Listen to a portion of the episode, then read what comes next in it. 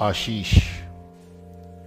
एक दिन मैं भी इसी तरह अपनी माँ को मातृत्व का सौभाग्य देकर उसकी देह मन आत्मा का दाय लेकर चल पड़ी थी, अपने सफ़र पर।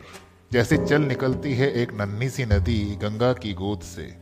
ना मैं अपनी जननी से बिछुड़ी, ना तुम मुझसे।